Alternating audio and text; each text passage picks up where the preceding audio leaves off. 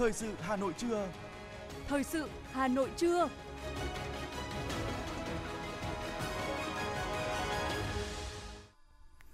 Kính chào quý vị và các bạn. Bây giờ là chương trình thời sự của Đài Phát thanh và Truyền hình Hà Nội, phát trực tiếp trên sóng phát thanh tần số FM 90 MHz. Hôm nay thứ Tư ngày 31 tháng 8 năm 2022, chương trình có những nội dung chính sau đây. Chủ tịch nước Nguyễn Xuân Phúc ký quyết định ân giảm án tử hình xuống tù chung thân cho 10 bị án. Ủy ban Thường vụ Quốc hội thành lập đoàn giám sát chuyên đề về việc thực hiện chính sách pháp luật về phát triển năng lượng giai đoạn 2016-2021 và đoàn giám sát chuyên đề về đổi mới chương trình sách giáo khoa. Ban chấp hành Đảng bộ thành phố Hà Nội họp chuyên đề về phân cấp, ủy quyền và đầu tư công. Hà Nội tập huấn cho xã phường thực hiện thủ tục online với đăng ký kết hôn, khai sinh và khai tử. Phần tin thế giới có những thông tin: Pháp tái khởi động khẩn cấp các nhà máy điện hạt nhân. Làn sóng đình công tại châu Âu, nguy cơ nhiều lĩnh vực bị đình trệ. Campuchia lập đường dây nóng chống nạn giam người trái phép. Sau đây là nội dung chi tiết. Kính thưa quý vị và các bạn, ngày 30 tháng 8, Chủ tịch nước Nguyễn Xuân Phúc đã ký quyết định ân giảm án tử hình xuống tù chung thân cho 10 bị cáo, trong đó có 2 bị án là người nước ngoài. Mới đây, tại buổi làm việc với Thường trực Hội đồng Tư vấn Đặc xá và một số cơ quan có liên quan để kiểm tra việc thực hiện quyết định đặc xá và tha tù trước thời hạn nhân dịp mùng 2 tháng 9 năm 2022, Chủ tịch nước Nguyễn Xuân Phúc khẳng định đặc xá không chỉ là thực hiện chủ trương, chính sách nhân đạo, nhân văn của Đảng và Nhà nước, mà còn là thực hiện đúng pháp luật. Do đó, Hội đồng Tư vấn Đặc xá cần xem xét cụ thể từng hồ sơ để kịp trình Chủ tịch nước quyết định, bảo đảm đúng ngày mùng 1 tháng 9, những người được đặc xá sẽ được trở về nhà. Chủ tịch nước Nguyễn Xuân Phúc đề nghị các địa phương thực hiện tốt nghị định thi hành luật thi hành án hình sự về tái hòa nhập cộng đồng được ban hành năm 2020, không kỳ thị đối với người được đặc xá và trao cho họ cơ hội trở thành người lương thiện. Chủ tịch nước giao Bộ Ngoại giao thông báo tới các đại sứ quán đón người nước họ và được đặc xá, giải thích với các nước về một số người nước ngoài chưa đủ điều kiện đặc xá trong lần này. Thực hiện chỉ đạo của Chủ tịch nước, Bộ Công an đã làm việc cùng với các địa phương để hỗ trợ những người được đặc xá, trong đó sẽ cấp căn cước công dân cho những người này trong đầu tháng 9. Tối qua, Tỉnh ủy, Hội đồng Nhân dân, Ủy ban Nhân dân, Ủy ban Mặt trận Tổ quốc Việt Nam tỉnh Bình Thuận tổ chức trọng thể lễ kỷ niệm 30 năm tái lập tỉnh Bình Thuận 1992-2022. Ủy viên Bộ Chính trị, Thủ tướng Chính phủ Phạm Minh Chính dự và phát biểu tại lễ kỷ niệm. Phát biểu tại lễ kỷ niệm, thay mặt lãnh đạo Đảng, Nhà nước, Thủ tướng Chính phủ nhiệt liệt chúc mừng, biểu dương, đánh giá cao những nỗ lực thành tựu mà Đảng bộ, chính quyền, quân và dân tỉnh Bình Thuận đạt được trong suốt chặng đường 30 năm xây dựng, đổi mới và phát triển, góp phần thiết thực vào thành tựu chung của cả nước. Thủ tướng gợi mở một số nhiệm vụ giải pháp để Bình Thuận phát triển nhanh và bền vững. Theo đó, tỉnh cần tập trung phát triển du lịch, trở thành ngành kinh tế mũi nhọn, đưa khu du lịch quốc gia Mũi Né thành điểm đến hàng đầu khu vực, khuyến khích phát triển công nghiệp năng lượng tái tạo, nhất là điện gió ngoài khơi, điện khí LNG và năng lượng hydrogen, đưa Bình Thuận trở thành trung tâm năng lượng tầm quốc gia. Bình Thuận phải từng bước phát triển công nghiệp, nông nghiệp chế biến gắn với các sản phẩm lợi thế của địa phương, chuyển đổi mạnh mẽ từ tư duy phát triển sản xuất nông nghiệp sang tư duy phát triển kinh tế nông nghiệp sản xuất lớn, nông nghiệp sạch, công nghệ cao, hiện đại, bền vững, giá trị gia tăng cao, xây dựng thương hiệu, chế biến sâu, vươn ra thị trường quốc tế, phát triển mạnh kinh tế biển, khai thác, sử dụng hợp lý, hiệu quả tài nguyên, không gian biển gắn với bảo tồn đa dạng sinh học biển. Người đứng đầu Chính phủ yêu cầu Bình Thuận khẩn trương xây dựng quy hoạch tỉnh Bình Thuận thời kỳ 2021-2030, tầm nhìn đến năm 2050 với tư duy đột phá, tầm nhìn chiến lược, xác định rõ cơ hội nổi trội, tiềm năng khác biệt, lợi thế cạnh tranh cùng các giải pháp thực hiện phù hợp điều kiện, hoàn cảnh địa phương để phát triển nhanh bền vững. Đẩy mạnh liên kết vùng, nội vùng, phát huy hiệu quả hơn vị trí địa lý thuận lợi do sát vùng kinh tế trọng điểm phía Nam. Tỉnh tiếp tục đẩy mạnh hợp tác công tư, đa dạng hóa, huy động tối đa, hiệu quả các nguồn lực xã hội. Thủ tướng tin tưởng tiếp nối truyền thống lịch sử vẻ vang cùng những thành tựu to lớn đã đạt được sau 30 năm tái lập tỉnh, với khát vọng và quyết tâm lớn, với bản lĩnh và nghị lực, với tinh thần dám nghĩ, dám làm, Bình Thuận sẽ trở thành tỉnh giàu đẹp, văn minh, nhân dân ngày càng ấm no, hạnh phúc. Ủy ban Thường vụ Quốc hội vừa ban hành nghị quyết thành lập đoàn giám sát chuyên đề việc thực hiện chính sách pháp luật về phát triển năng lượng giai đoạn 2016-2021. Theo đó, sẽ giám sát việc thực hiện các chính sách pháp luật về phát triển năng lượng giai đoạn 2016-2021 trên phạm vi cả nước. Đánh giá kết quả đạt được, hạn chế, khó khăn, vướng mắc và xác định nguyên nhân, chỉ rõ trách nhiệm của các cơ quan, tổ chức, cá nhân trong việc thực hiện chính sách pháp luật về phát triển năng lượng giai đoạn 2016-2021. kiến nghị giải pháp thực hiện có hiệu quả chính sách pháp luật về phát triển năng lượng và hoàn thiện chính sách pháp luật có liên quan. Cùng với đó, Chủ tịch Quốc hội Vương Đình Huệ vừa ký ban hành nghị quyết thành lập đoàn giám sát chuyên đề của Quốc hội về đổi mới chương trình sách giáo khoa giáo dục phổ thông. Theo đó, việc giám sát sẽ được thực hiện trên phạm vi cả nước giai đoạn 2014-2022, đánh giá kết quả đạt được, hạn chế khó khăn, vướng mắc, xác định nguyên nhân, chỉ rõ trách nhiệm của các cơ quan tổ chức, cá nhân trong việc thực hiện các nghị quyết của Quốc hội về đổi mới chương trình sách giáo khoa giáo dục phổ thông.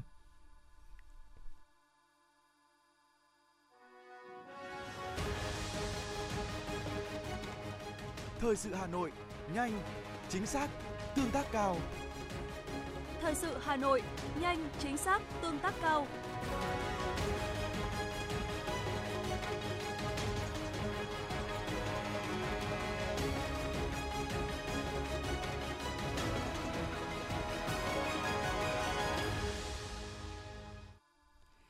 Thưa quý vị và các bạn, 8 giờ sáng ngày hôm nay, 31 tháng 8, Ban chấp hành Đảng bộ thành phố Hà Nội khóa 17 tổ chức hội nghị chuyên đề bàn về một số nội dung quan trọng liên quan đến phân cấp, ủy quyền quản lý nhà nước và đầu tư công. Hội nghị diễn ra trong một ngày. Chủ trì hội nghị có các đồng chí Ủy viên Bộ Chính trị, Bí thư Thành ủy, Trưởng đoàn đại biểu Quốc hội thành phố Đinh Tiến Dũng,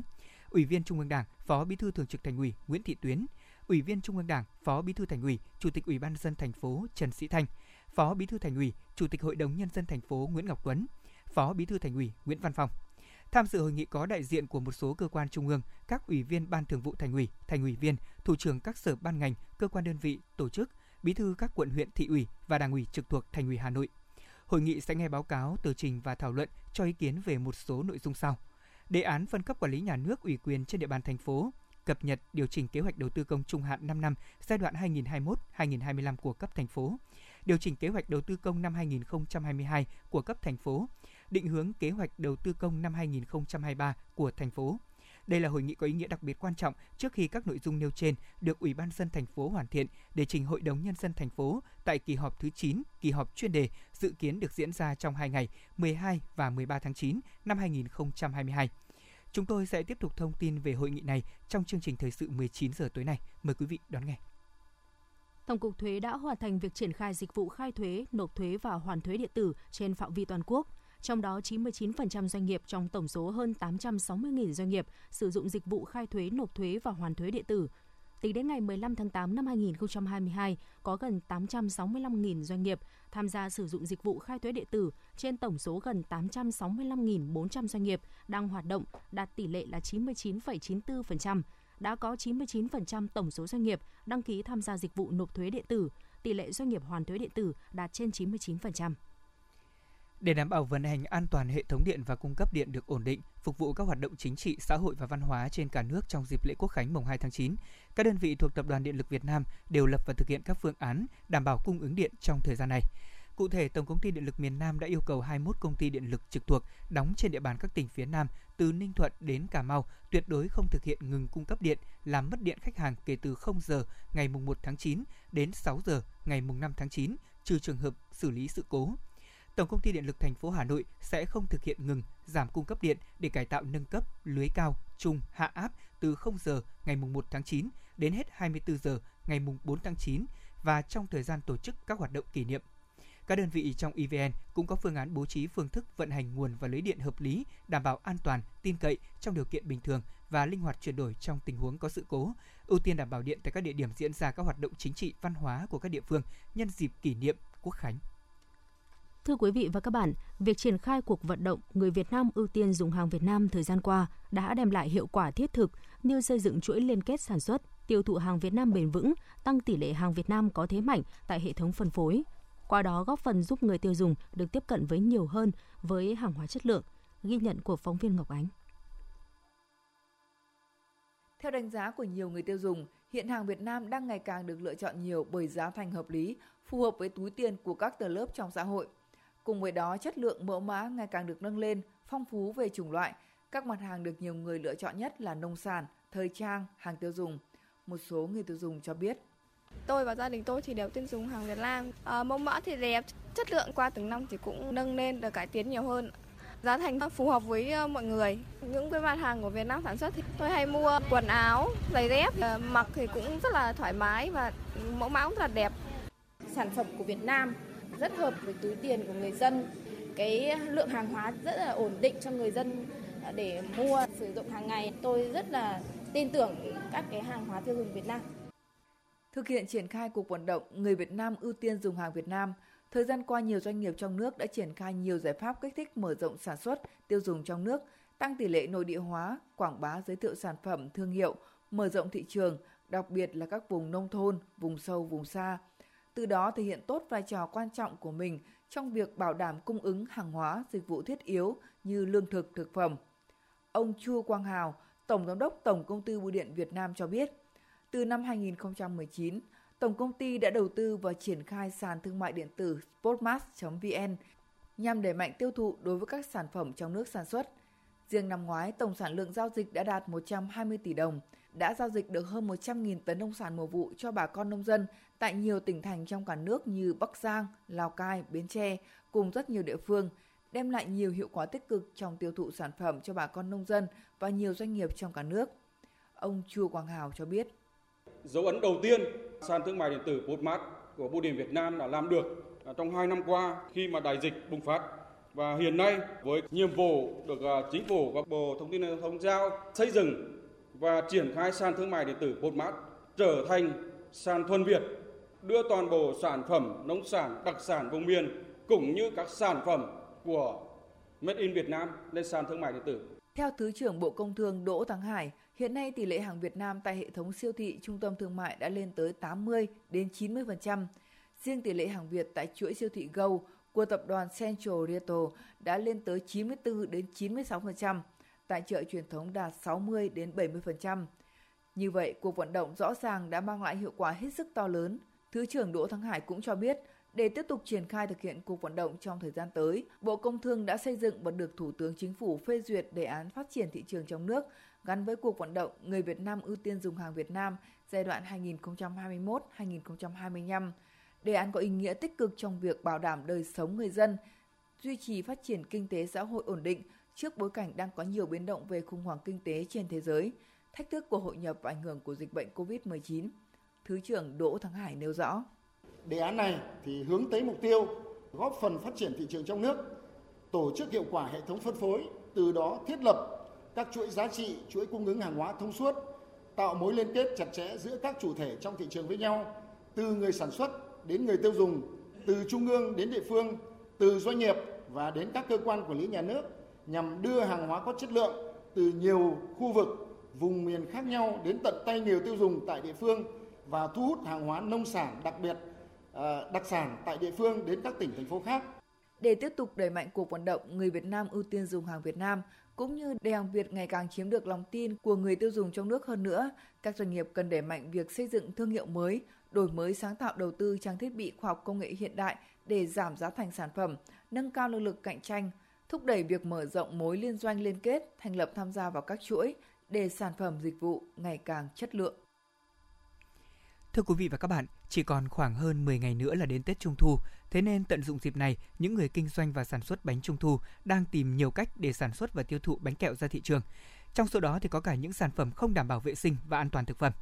Ngày 30 tháng 8, sau một thời gian dài theo dõi và trinh sát, đội Cảnh sát Kinh tế Công an quận Thanh Xuân đã phối hợp cùng với cơ quan quản lý thị trường trên địa bàn, bất ngờ đột kích kiểm tra một lò sản xuất bánh kẹo bẩn và thu giữ số lượng lớn bánh kẹo thành phẩm có liên quan.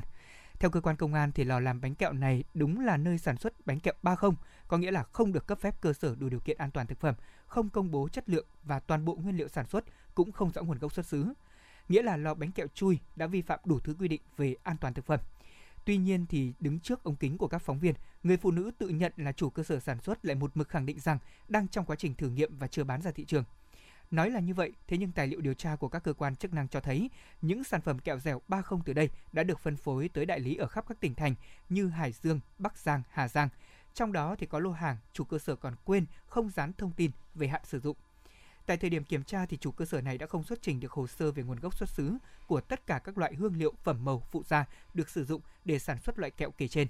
Kho chứa bánh kẹo thành phẩm của chủ cơ sở này được cơ quan chức năng phát hiện bên trong công trình xây dựng đang bị bỏ hoang. Vì không có đủ điều kiện lưu thông trên thị trường, toàn bộ số bánh kẹo bẩn đều đã bị thu giữ để đưa đi tiêu hủy. Gần đây nhất, đội 4 phòng cảnh sát phòng chống tội phạm về môi trường, Công an thành phố phối hợp với đội quản lý thị trường số 25, Cục Quản lý thị trường Hà Nội vừa kiểm tra phát hiện 2 vụ việc kinh doanh vận chuyển hàng hóa là thực phẩm bánh kẹo phục vụ mùa Trung thu không có hóa đơn chứng từ chứng minh nguồn gốc tại khu vực thị trấn Xuân Mai, huyện Chương Mỹ.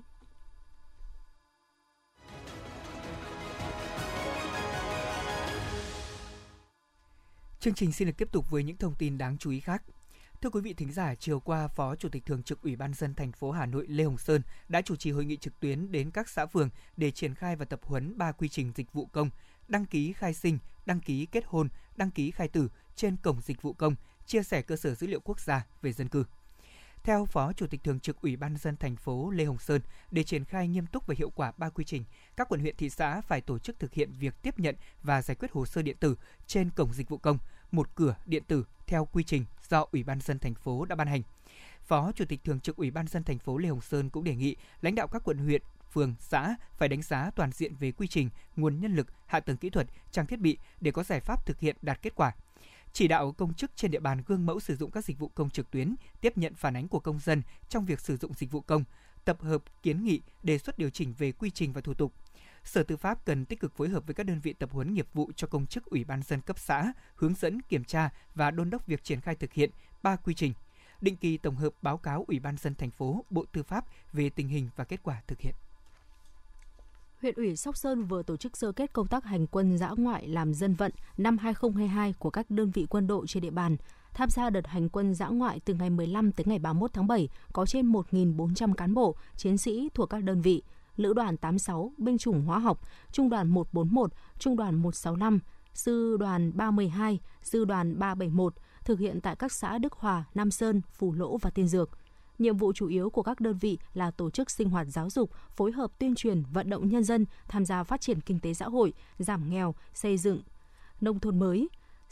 thôn mới. Các đơn vị đã tổ chức vệ sinh môi trường 73 km đường trục liên thôn, liên xã, ngõ xóm, dọn vệ sinh khu vực nhà văn hóa thôn, trường học, nghĩa trang, trạm y tế, sân vận động với tổng diện tích trên 40.000 m2 với trên 2.200 ngày công. Thực hiện gần 3.000 ngày công giúp đỡ các gia đình chính sách, gia đình có bộ đội ở, nạo vét 43 km kênh mương. Cùng với đó tham gia lễ thắp nến tri ân, khám tư vấn sức khỏe, cấp phát thuốc miễn phí cho 143 lượt người, thăm hỏi tặng 43 suất quà cho các gia đình chính sách với tổng số tiền gần 40 triệu đồng, cắt tóc miễn phí cho hơn 500 người dân. Nhân dịp này, huyện Sóc Sơn đã tặng giấy khen cho 20 tập thể và 17 cá nhân thuộc các đơn vị quân đội tham gia và 4 xã Đức Hòa, Nam Sơn, Phù Lỗ và Tiên Dược. Tin từ Sở Giáo dục Đào tạo Hà Nội cho biết, đơn vị vừa có văn bản gửi Ủy ban nhân dân các quận, huyện, thị xã và các cơ sở giáo dục công lập trực thuộc hướng dẫn tạm thời chưa thực hiện việc thu phí, học phí năm học 2022-2023. Trong thời gian chờ Hội đồng Nhân dân thành phố ban hành nghị quyết, Sở Giáo dục và Đào tạo Hà Nội đề nghị Ủy ban nhân dân các quận, huyện, thị xã chỉ đạo các cơ sở giáo dục công lập trực thuộc theo phân cấp quản lý, trừ các cơ sở giáo dục công lập chất lượng cao, các cơ sở giáo dục công lập trực thuộc Sở Giáo dục và Đào tạo thành phố Hà Nội, trừ các cơ sở giáo dục công lập chất lượng cao, tạm thời chưa thực hiện việc thu học phí cho đến khi có hướng dẫn mới. Sở Giáo dục Đào tạo Hà Nội cũng đề nghị Ủy ban nhân dân các quận, huyện, thị xã phối hợp chỉ đạo triển khai và các cơ sở giáo dục trực thuộc nghiêm túc thực hiện.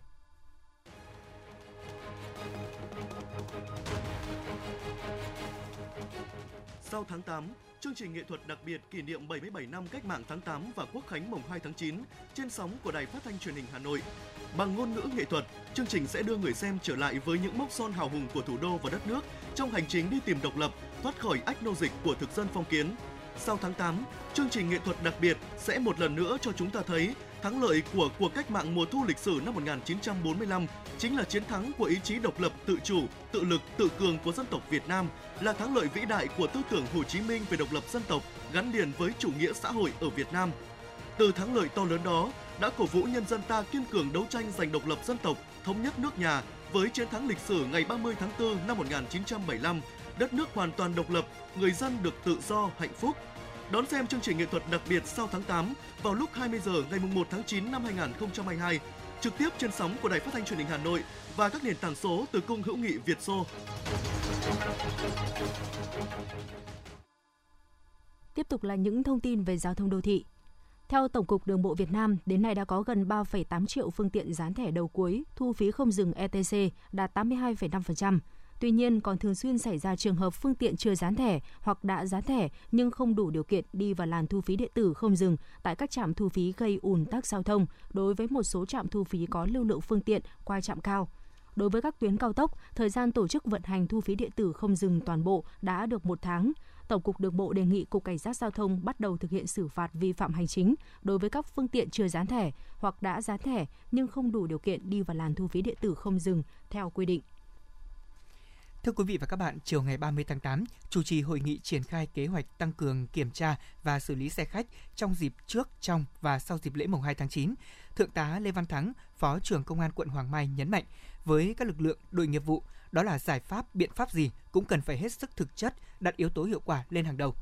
Giải pháp không chỉ mang tính nhất thời mà còn tạo tiền đề, hình thành khung để triển khai trong thời gian tới, không chỉ những dịp lễ Tết mà cả những ngày bình thường. Thượng tá Lê Văn Thắng cũng nêu rõ, đề nghị các lực lượng chức năng lưu tâm đến sự thay đổi quy luật tham gia giao thông của người dân trong thời gian gần đây, không chỉ trong 2 ngày mùng 1, mùng 2 tháng 9 hay sau kỳ nghỉ, mà tâm lý người dân sẽ dàn trải trước và sau đó nhiều ngày, thậm chí di chuyển cả trong đêm khuya. Bắt đầu từ 14 giờ chiều ngày hôm nay, 31 tháng 8, các điểm chốt và lực lượng chức năng sẽ bắt tay triển khai đợt tăng cường phân luồng giao thông và xử lý các phương tiện vi phạm. Quan điểm chỉ đạo thực hiện xuyên suốt là nhất định không để ùn tắc phức tạp kéo dài và việc di chuyển đi lại của nhân dân phải được đảm bảo thuận tiện nhất. Trong đợt cao điểm lễ mùng 2 tháng 9 này, Phòng Quản lý Hạ tầng Giao thông Đường bộ, Sở Giao thông Vận tải Thành phố Hồ Chí Minh dự báo lượng hành khách qua sân bay Tân Sơn Nhất sẽ rất lớn. Sở Giao thông Vận tải Thành phố khuyến cáo hành khách nên chủ động đi sớm và tính toán giờ giấc để di chuyển đến sân bay, tránh tình trạng trễ chuyến do ùn ứ giao thông ở khu vực ra vào sân bay. Nên chuẩn bị nhiều phương án di chuyển trong trường hợp những ngày cao điểm hoặc là khung giờ cao điểm không đón được taxi hoặc xe công nghệ từ sân bay đến các địa điểm theo nhu cầu. Tin từ Trung tâm An ninh Sân bay Quốc tế Nội Bài cho biết, vừa qua, một hành khách vì vội vàng lên tàu bay vào Cam Ranh mới phát hiện ra quên không mang theo kiện hành lý xách tay của mình. Câu chuyện tưởng chừng hy hữu trên thực ra không phải là điều hiếm tại cảng hàng không quốc tế Nội Bài. Tuy vậy thì không phải hành khách nào cũng may mắn như là 5 hành khách nói trên. Không ít hành lý đã bị thất lạc của hành khách không được tìm thấy do đã bị mất. Và để tránh thất lạc, cầm nhầm hành khách nên nâng cao ý thức tự bảo quản hành lý và tư trang của mình, bổ sung thêm name tag, viết tên và số điện thoại của mình hoặc là các dấu hiệu dễ nhận biết lên hành lý, đồng thời tránh việc bị khách khác cầm nhầm. Kiểm tra nhận đúng, nhận đủ hành lý và tư trang mỗi khi đi qua cửa soi chiếu an ninh và trước khi rời nhà ga. Nếu có bất cứ trục trặc về hành lý, phải báo ngay cho nhân viên của hãng hàng không hoặc nhân viên phục vụ mặt đất gần nhất. Tại khu vực hạn chế nội địa đến tầng 1 nhà ga hành khách T1 của cảng hàng không quốc tế Nội Bài đều bố trí các quầy hành lý thất lạc của các hãng hàng không nhằm giúp cho hành khách giải quyết những vấn đề về hành lý một cách được nhanh nhất.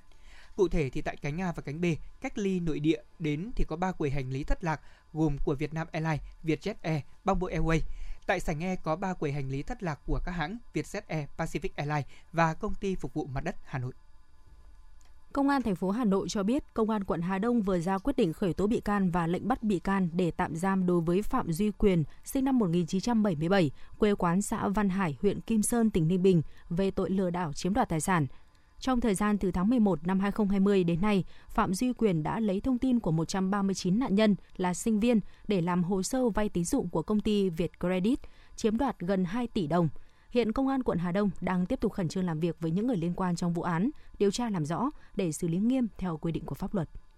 Liên quan đến vụ nổ tháp xử lý ở công ty Senju Auto Bắc Ninh ở khu công nghiệp Đại Đồng, Hoành Sơn, thành phố Từ Sơn, tỉnh Bắc Ninh, trong số 34 công nhân bị bỏng bởi vụ nổ thì có tới 27 người đang được điều trị tại trung tâm y tế của thành phố Từ Sơn và bệnh viện đa khoa của tỉnh Bắc Ninh, và 7 người bị thương nặng được chuyển lên viện bỏng Hà Nội để điều trị. Hiện nay, công tác khám nghiệm hiện trường và điều tra nguyên nhân sự cố cũng như cấp cứu điều trị cho các nạn nhân đang được tập trung thực hiện.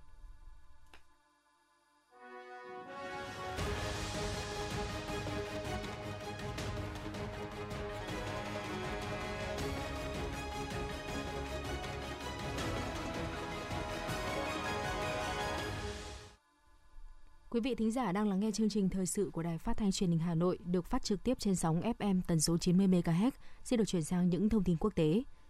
Thưa quý vị, để tránh tình trạng thiếu điện trong mùa đông tới, Pháp cần tái khởi động khẩn cấp các lò phản ứng hạt nhân đã đóng cửa trước đó. Theo kế hoạch, lò phản ứng Tây Bắc nước Pháp sẽ dừng hoạt động vào ngày 2 tháng 10 tới và sẽ tiếp tục không hoạt động tới ngày 23 tháng 1 năm 2023, muộn hơn khoảng 1 tháng so với lịch nối lại hoạt động trước đó là ngày 25 tháng 12.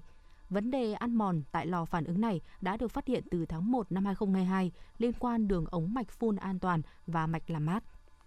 Một số lò phản ứng khác tại trung tâm điện hạt nhân Cattenom ở đông bắc của nước Pháp cũng đã thông báo lịch khởi động lại muộn hơn so với dự kiến ban đầu. Cụ thể, lò phản ứng Cattenom 3 đã phải trì hoãn lịch khởi động lại đến ngày 11 tháng 12 tới đây, muộn hơn so với dự kiến trước đó là vào ngày 8 tháng 10. Nhật Bản sẽ viện trợ 30 tỷ đô la Mỹ cho châu Phi, trong đó tập trung đầu tư vào đào tạo nguồn nhân lực và thúc đẩy tăng trưởng có chất lượng. Đây là cam kết được Thủ tướng Kishida Fumio đưa ra tại Hội nghị quốc tế Tokyo về phát triển châu Phi lần thứ 8 vừa kết thúc tại Tunisia, cho thấy quyết tâm mở rộng tầm ảnh hưởng của Nhật Bản tại khu vực này. Thưa quý vị, trong bối cảnh đang chật vật đối phó với cơn bão giá tăng cao do thiếu hụt nguồn cung về lao động và năng lượng, các quốc gia châu Âu tiếp tục lao đao bởi những rắc rối do làn sóng đình công kéo dài từ đầu tháng 7 tới nay. Diễn biến bất ổn trong nhiều lĩnh vực gia tăng đã làm dấy lên lo ngại cục lục địa sẽ bị cuốn vào cuộc khủng hoảng xã hội rất khó lường với nhiều lĩnh vực trước nguy cơ bị đình trệ hoạt động. Cụ thể, cuộc đình công mới nhất sẽ diễn ra vào cuối tuần vừa qua với sự tham gia trên 115.000 nhân viên của công ty dịch vụ bưu chính Royal Mail của Anh. Dự kiến các cuộc đình công tiếp theo sẽ diễn ra vào các ngày mùng 8, mùng 9 tháng 9. Trong khi đó, các nhân viên của công ty đường sắt Hà Lan đã đình công ở nhiều địa phương sau khi các cuộc đàm phán về điều kiện trả lương thất bại. Các nhóm công đoàn cũng thông báo về một cuộc đình công trên toàn quốc sẽ diễn ra vào tháng 9 nếu công ty đường sắt Hà Lan không đáp ứng các yêu cầu của họ. Còn tại Đức thì các phi công của hãng hàng không Lufthansa đã lên tiếng cảnh báo sẽ tiếp tục đình công bất cứ lúc nào nếu hãng hàng không này không đáp ứng được yêu cầu của công đoàn, bao gồm việc tăng lương 5,5% trong năm nay cho các phi công và tự động bù lạm phát sau đó. Các cuộc đình công và tình trạng thiếu nhân viên đã buộc các hãng hàng không, trong đó có Lufthansa, phải hủy hàng nghìn chuyến bay trong mùa hè này. Tình hình còn nghiêm trọng hơn tại các cảng biển. Theo thông tin từ các hệ thống cung ứng toàn cầu, các cuộc đình công và lệnh trừng phạt quốc tế đối với Nga đã làm gián đoạn lịch trình tàu, khiến tình trạng tắc nghẽn tại các cảng ngày càng trầm trọng. Hiện các cảng Rotterdam, Hà Lan, Hamburg, Đức và Liverpool của Anh đang phải vật lộn để tiếp nhận tàu đúng giờ. Các cuộc đình công cũng làm cản trở hoạt động vận tải các mặt hàng xuất khẩu chính như ô tô, máy móc và các sản phẩm hóa chất. Bắt đầu từ tuần tới, người dân tại Mỹ sẽ không còn có thể đăng ký kit xét nghiệm COVID-19 tại nhà miễn phí từ trang web do chính phủ của nước này lập ra vì nguồn cung hạn chế. Theo đó, chính quyền Mỹ sẽ tạm ngừng tiếp nhận đăng ký xét nghiệm miễn phí tại nhà thông qua covidtest.gov kể từ ngày 2 tháng 9. Tuy nhiên, thì vẫn sẽ có những biện pháp thay thế để làm xét nghiệm tại nhà, bao gồm cả việc sử dụng dịch vụ bảo hiểm y tế tư nhân Medicare hoặc Medicaid được bảo hiểm chung cho hơn 92% người dân của nước này. Tổng cục Công an Quốc gia Campuchia đã thiết lập đường dây nóng 117 để tiếp nhận thông tin về giam giữ người bất hợp pháp. Đường dây nóng 117 tiếp nhận thông tin về giam giữ người bất hợp pháp sử dụng các thứ tiếng như tiếng Việt, tiếng Anh và tiếng Trung. Đường dây nóng này được đặt tại sở chỉ huy của Tổng cục Công an Quốc gia Campuchia. Các tổng đài viên sẽ phản hồi ngay lập tức khi nhận được tin báo. Những cuộc gọi đến đường dây nóng được miễn phí cước và có thể thực hiện cuộc gọi ngay cả khi tài khoản thuê bao hết tiền.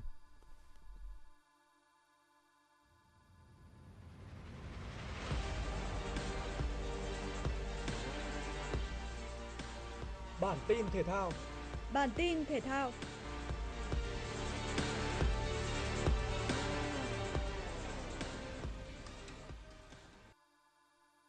Trận mở màn giải bóng đá nữ vô địch quốc gia 2022 là cuộc đọ sức giữa đương kim vô địch Thành phố Hồ Chí Minh 1 và Hà Nội 2.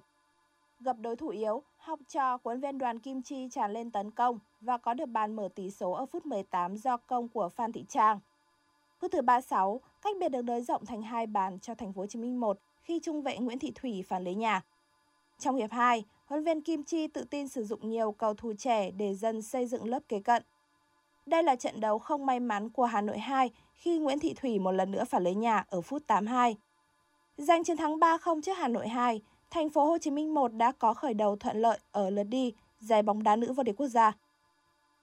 Tâm điểm của ngày thi đấu đầu tiên là trận đấu giữa Phong Phú Hà Nam và Than Khoáng Sản Việt Nam. Bước ngoặt đến ở phút 26 khi Đinh Thị Duyên không may mắn đưa bóng về lưới nhà, giúp Than Khoáng Sản Việt Nam vươn lên dẫn trước. Phút thứ 67, tận dụng pha phá bóng thiếu dứt khoát của hậu vệ đối phương, Tạ Thị Thủy đã thoát xuống và dứt điểm rất kỹ thuật quân bình tỷ số 1-1. Phút thứ 88, Nguyễn Thị Thúy đã ghi bàn ấn định tỷ số 2-1 cho Than Khoáng Sản Việt Nam bằng pha dứt điểm cận thành. 3 điểm giúp đội bóng của huấn luyện viên Đoàn Minh Hải tạm xếp ở vị trí thứ 2 trên bảng xếp hạng sau ngày thi đấu đầu tiên. Màn so tài giữa Southampton và Chelsea là cuộc đối đầu đáng chú ý nhất trong loạt trận đấu sớm vòng 5 ngoại hạng Anh 2022-2023. Mặc dù phải thi đấu trên khách nhưng Chelsea đã dễ dàng làm chủ thế trận và có được bàn mở tỷ số ở phút 23. Raheem Sterling dứt điểm cận thành sau tình huống bóng lộn xộn trong vòng cấm địa của Southampton. Dù vậy, chỉ 5 phút sau, Romeo Lavia đã ghi bàn gỡ hòa cho đội chủ nhà. Những đợt lên bóng sau đó của Southampton có tính đột biến rất cao và một trong số đó đã được chuyển hóa thành bàn thắng ở phút 45+1 do công của Adam Armstrong, ấn định chiến thắng 2-1 trước Chelsea. Trong thông báo mới nhất trên trang chủ, Bournemouth đã chia tay với Ruben Scott Parker. Quyết định sa thải được đưa ra sau khi đội bóng này thua tới 0-9 trước Liverpool ở vòng 4 ngoại hạng Anh 2022-2023. Theo ông Maxim Demin thì Bournemouth muốn phát triển đội bóng một cách bền vững và những người làm việc phải phù hợp với chiến lược của đội bóng. Do đó, đội bóng này sẽ sớm tìm huấn luyện viên để thay thế huấn luyện viên Scott Parker. Trước mắt, Gary O'Neill sẽ đảm nhận công việc ở đội bóng và được sự hỗ trợ của Sean Cooper và Tommy Evans. Dự báo thời tiết khu vực Hà Nội chiều và tối ngày 31 tháng 8 năm 2022, trung tâm thành phố Hà Nội chiều nắng, chiều tối và tối có lúc có mưa rào và dông, nhiệt độ từ 28 đến 34 độ. Quý vị và các bạn vừa nghe chương trình thời sự của Đài Phát thanh Truyền hình Hà Nội, chỉ đạo nội dung Nguyễn Kim Khiêm, chỉ đạo sản xuất Nguyễn Tiến Dũng, tổ chức sản xuất Trà My. Chương trình do biên tập viên Nguyễn Hằng, phát thanh viên Lê Thông Phương Hà và kỹ thuật viên Bích Hoa phối hợp thực hiện. Thân ái chào tạm biệt.